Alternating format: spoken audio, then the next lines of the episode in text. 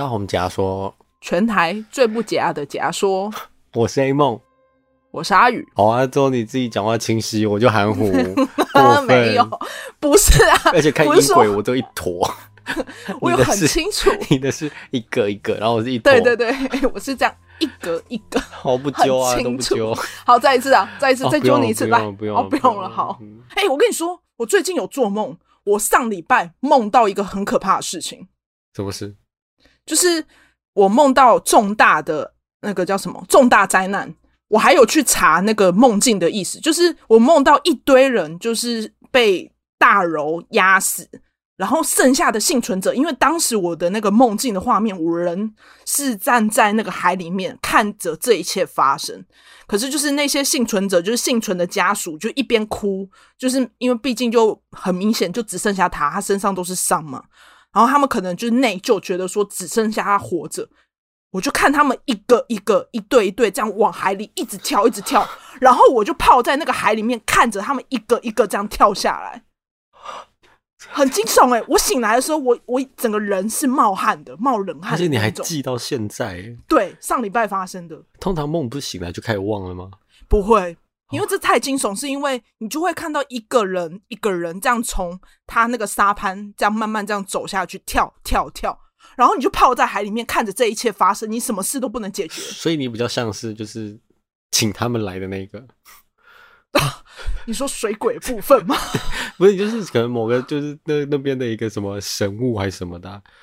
哦，很因为因为很可怕，因为我还有去上网查，他说如果你梦到类似像这种，因为我把它理解成就是类似海难或者是水难，不是，他就说可能是你本身要发生一些比较严重的什么破损的事情，是这样，我觉得是这样说。倒塌就算了，然后那罹难者算一个一个走进海里。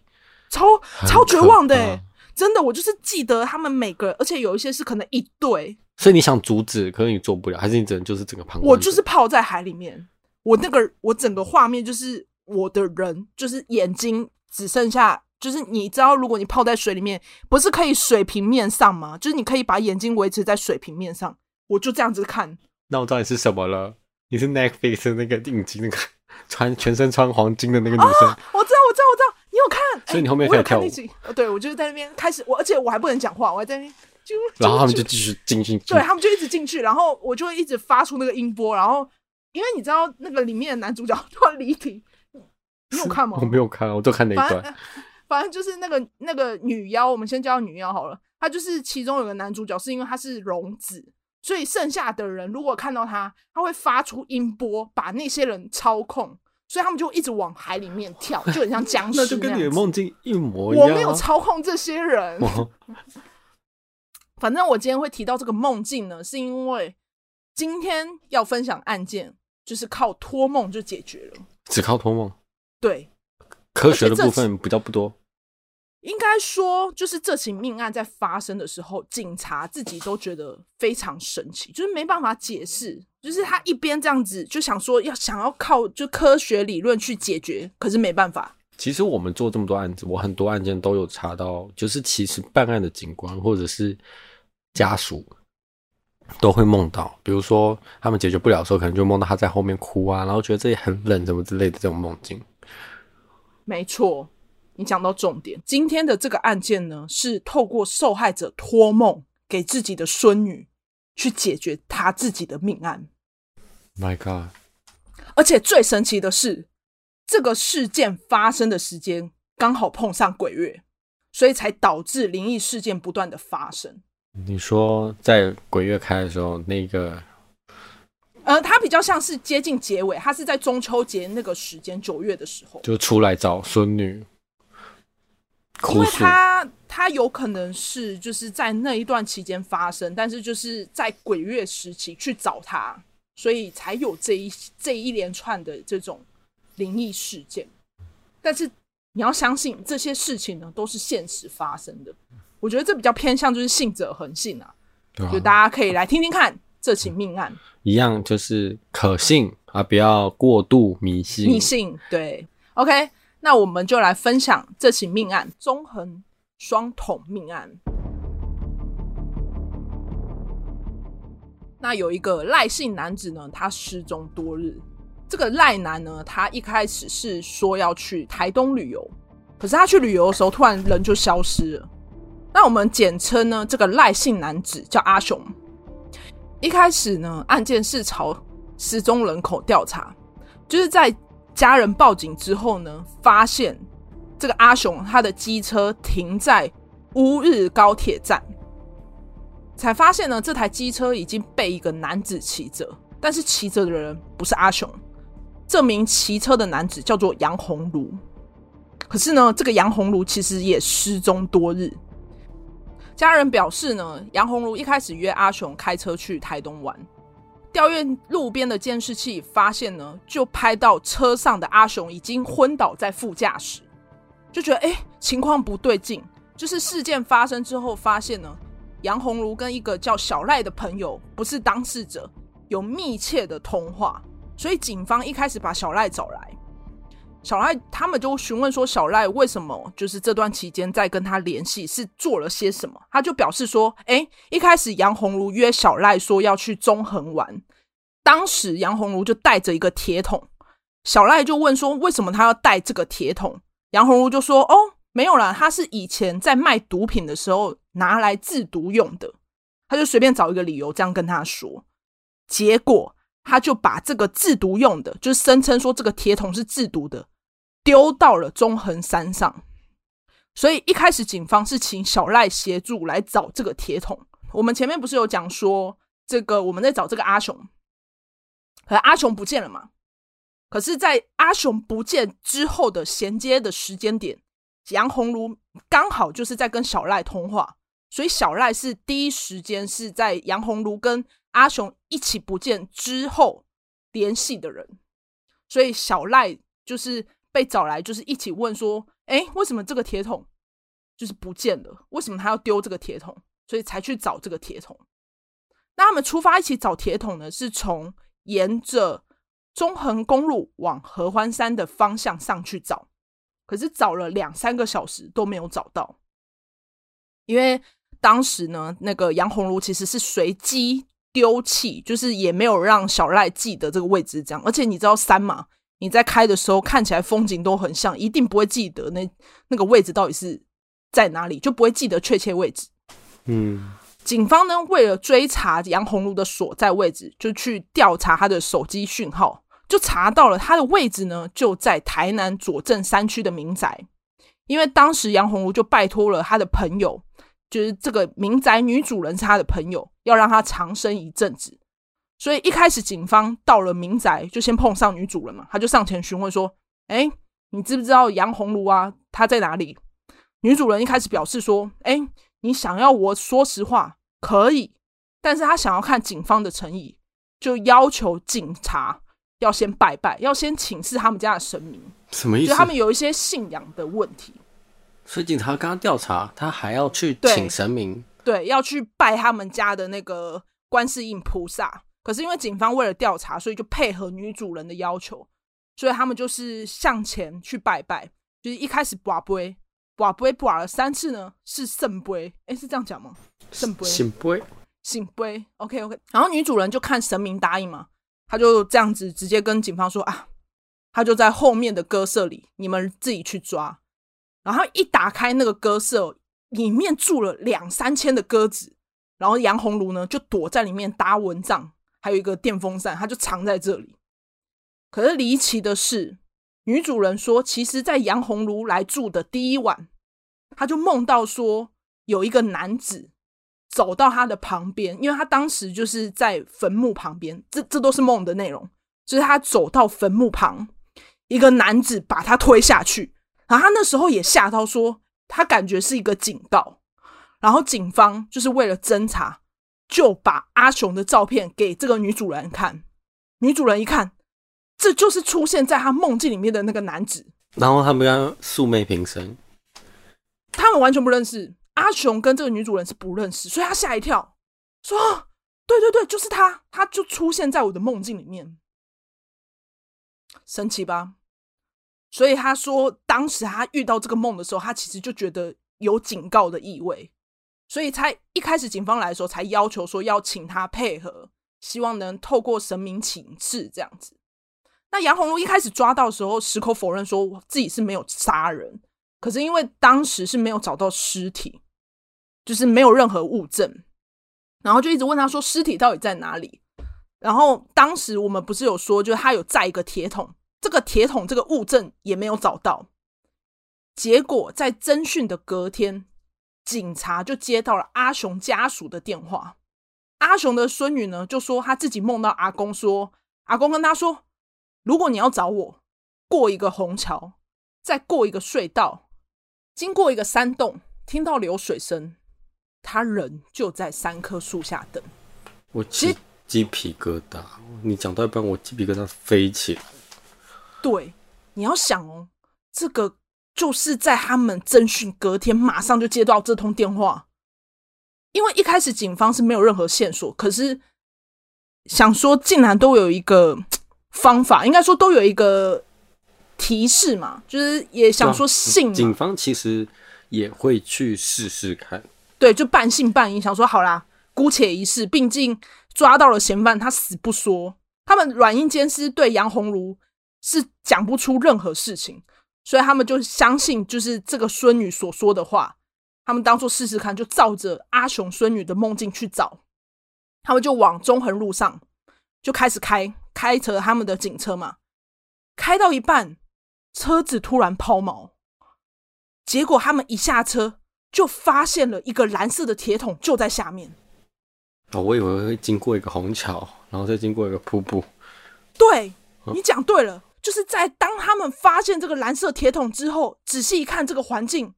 一模一样，真的就是像刚刚孙女说的，就是经过一个虹桥，再过一个隧道。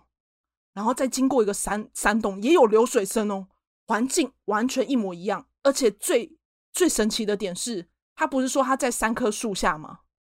这个蓝色铁桶就卡在三棵小树的上面，树上。对，可是几乎条件都符合啦、啊嗯，就是完整的三棵的树。嗯，那蓝色铁桶找到了嘛？就看到这个蓝色铁桶外观是有个小洞。然后当时这个铁桶的盖子是稍微凸起来，打开铁桶，找不到的阿雄呢，他就在这个里面，他竟然把一个成年男子塞进去，几乎是把人对折的情形放进这个铁桶里。所以就是依照我们孙女的梦境，就是讲到这个环境很像嘛，冥冥之中呢，就是确定这个案件是要破的。但是最神奇的点哦，这阵子的时间是刚好有发生大地震、台风跟大雨，照理来讲这个桶子应该是要掉下去，可是它却刚刚好卡在这个三棵树上面。那找到阿雄嘛，就将阿雄的尸体送去检验，验尸结果呢，发现他的体内有大量的 Steronas， 就是它是一个安眠药剂的成分跟肌肉松弛剂，死因是窒息身亡。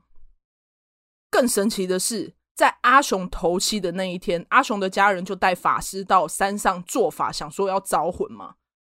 结果又发现了一个铁桶，第二个铁桶。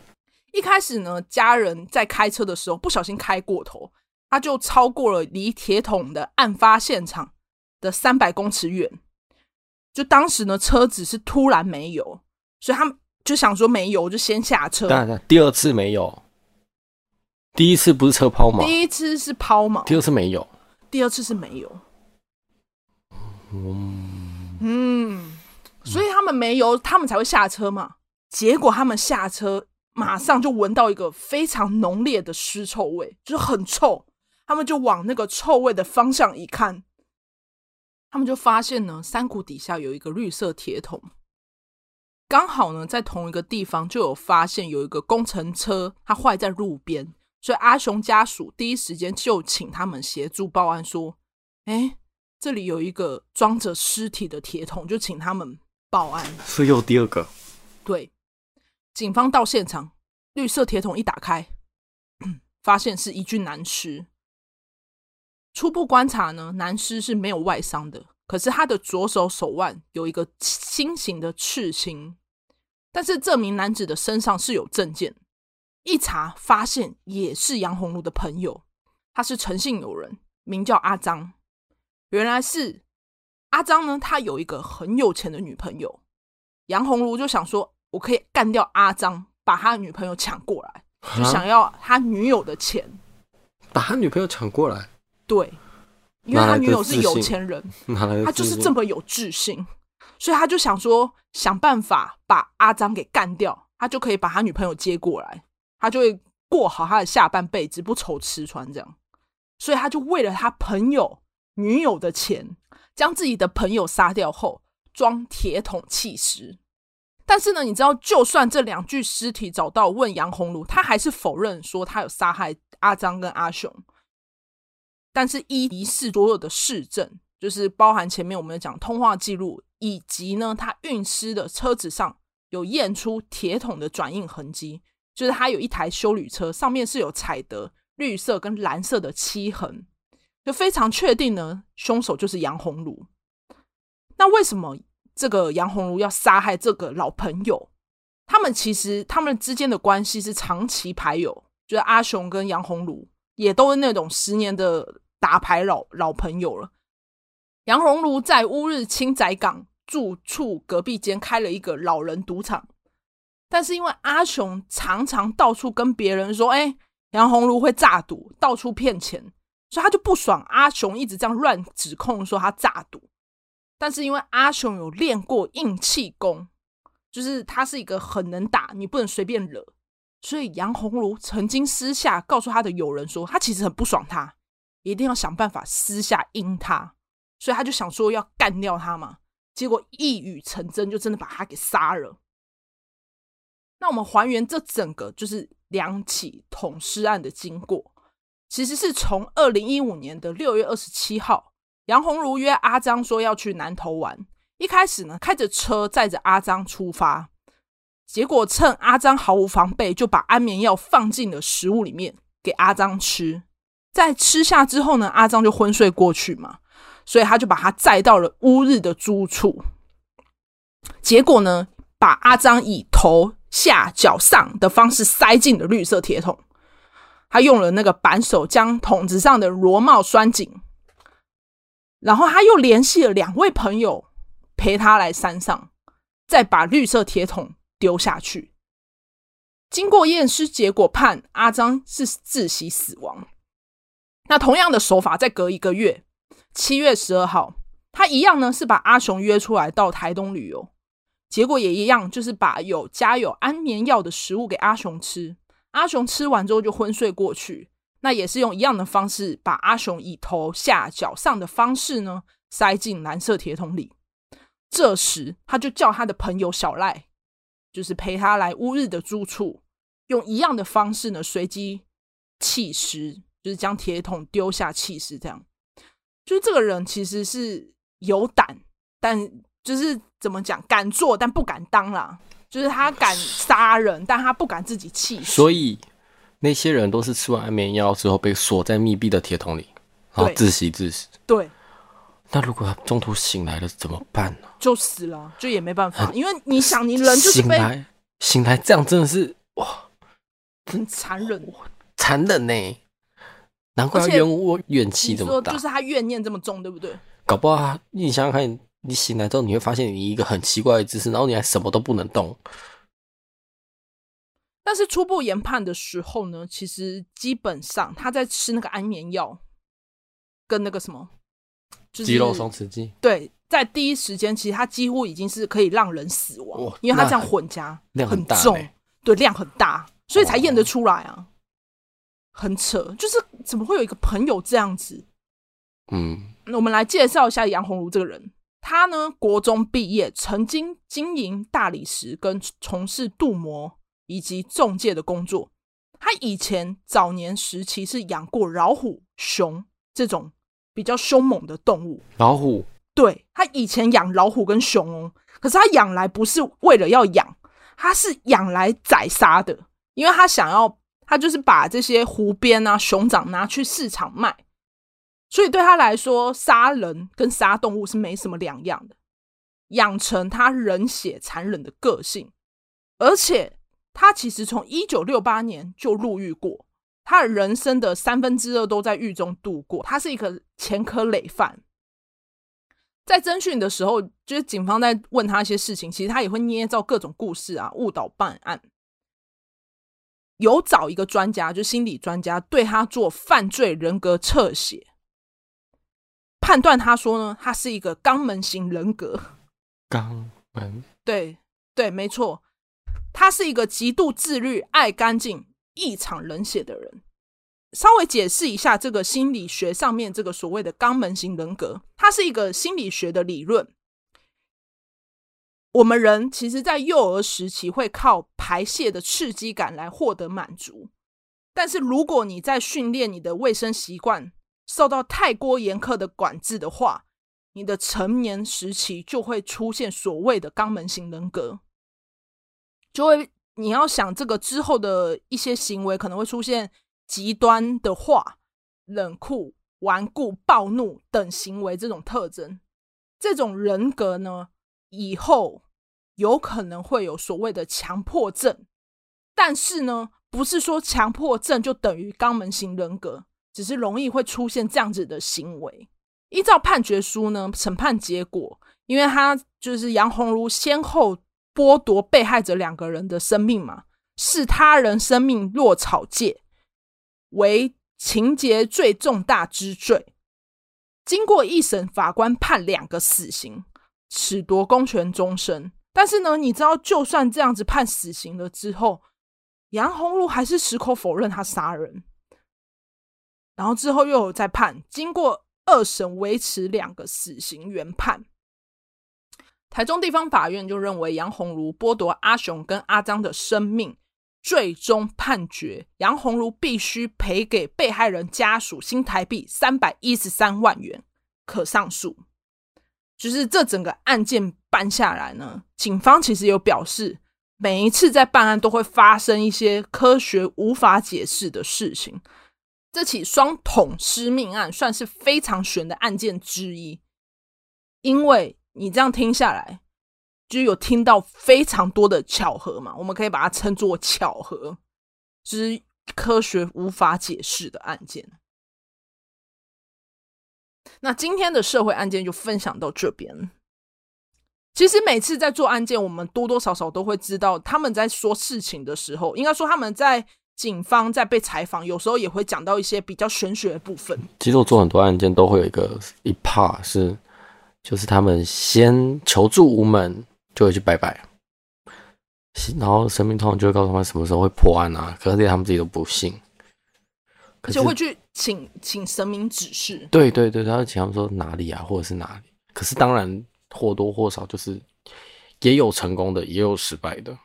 所以才说就是信者恒信，不信者恒不信呢、啊。反正就。而且你讲到这件事情，其实有一个很神奇的点，就是我查过一个案子，那叫什么巫师命案，大家可以回头去看一下。就 那, 那是我们很前期的案子，对，很前期案件是我负责的。那那个案件其实也有一个比较玄学的，就是警方在那个厕所里面，因为厕所似乎是第一案发现场嘛，他就有在那个厕所的时候，默默的跟被害者说：“如果你希望我帮你找出就是犯人的话，请你给我一点指示。”类似这种。然后他就这样子讲完这句话之后，他就看到了一个关键点是什么，就类似这种内容。就警方其实他们有时候在破案的时候，心里都会希望被害者可以来帮他，诶，就刚好就是心里这样想的时候，就接到了一些物证上面。如果像是这种很莫名的感应，我又记得我人生中有一个。哦，真假的？有，就是有，就是曾经就是就是我应该说，我本来就是不会去检查家里任何一个设备的人。突然那一天，我就不知道为什么我家的狗一直往厨房走啊！你正常来讲你也不会管狗在干嘛，可不知道什么那天我就是有一个预感跟我讲要去厨房看一下，然后我就瓦斯没关哦，然后我就把它关起来，然后回去就跟家里讲这件事。他们说因为可能家里有神明，所以神明有只是比如说可能派狗去啊，或者是让你多了一个声音在那里。然后从此我变疑心病，我三不时就会往厨房走，就一直去关那个瓦斯，我会怕、啊、你这是有点严重了。不过我觉得就像你讲，有时候我们心里都会突然一个感应、嗯、我觉得那个是一个很神奇的，就是没有办法解释。我相信听众听到这边一定有类似的事情，就是你很莫名发生一件事情，就哎、欸，我就好像要去做这件事、啊、你想如果我平常一直有在关瓦斯的习惯，那我突然关到了，那合理。我是没有这个习惯，突然我那天我就有这个念头，对不对？对，我就要去看它，然后真的就没关哦、喔嗯、我觉得很多事情冥冥之中就是会发生，就它会发生，就是有时候你没办法预防，可是就是刚好你的感觉来了，就觉得好像我得去做这件事情，但是就没有办法解释说为什么我会突然想这样子。好啦，那今天的社会案件就分享到这边，不知道大家听完了有没有特别的觉得毛毛的、欸、如果听众有自己的那种很奇怪的直觉故事，快点留言，我觉得大家可以跟我们讲啊，快跟我们讲、就是、我们可以帮你分享，因为我觉得这种很奇怪的直觉或者是什么突然一个那个感觉，那很说不出来的灵验、欸、念头，对，就是我也说不出来，就像他们那个家属他们抛锚，他们就觉得哎，该、欸、看一下，抛锚也只能下车了吧？什么意思？你抛锚不会下车吗？你抛就哦，我就待在车上了。我们 I G 有抽奖活动，然后剩下你如果 right now 正在听，刚上架新鲜的，二十七号当天的，对，剩三天，赶快去留言。然后我们三十号呢就会公布我们最。最幸运的听众就可以拿到我们的复古留声机，里面还附上我们一张小卡，没错，我还没设计。我们要很精细的送给我们幸运的听众，因为很多听众都有分享他们就是对我们节目的一些内容，就喜欢哪一集，可能我还有看到他说他喜欢我们很久之前分享那个邪癌少女那个耶、欸哦、我有看到，然后还有冷知识也有人讲、哦、他说冷压缩，我们不是叫冷压缩吗？其实我怀疑我们没有，他打成冷压缩哦，他自己打错字，他留两次是不是？我, 我就回他说冷压缩也是可以啦，至少有让他记得，因为我们要让人家记得我们的单元是什么，就是冷压缩，冷压缩说话的说。对，最近最哎、欸、最近听众 feedback 越来越人性了，哎呦开心有开心，人性了。好啦，那我们今天就到这，我是阿鱼，我是 A 梦，拜拜，讲两次了，拜拜。没有，我们没有说拜拜，拜拜。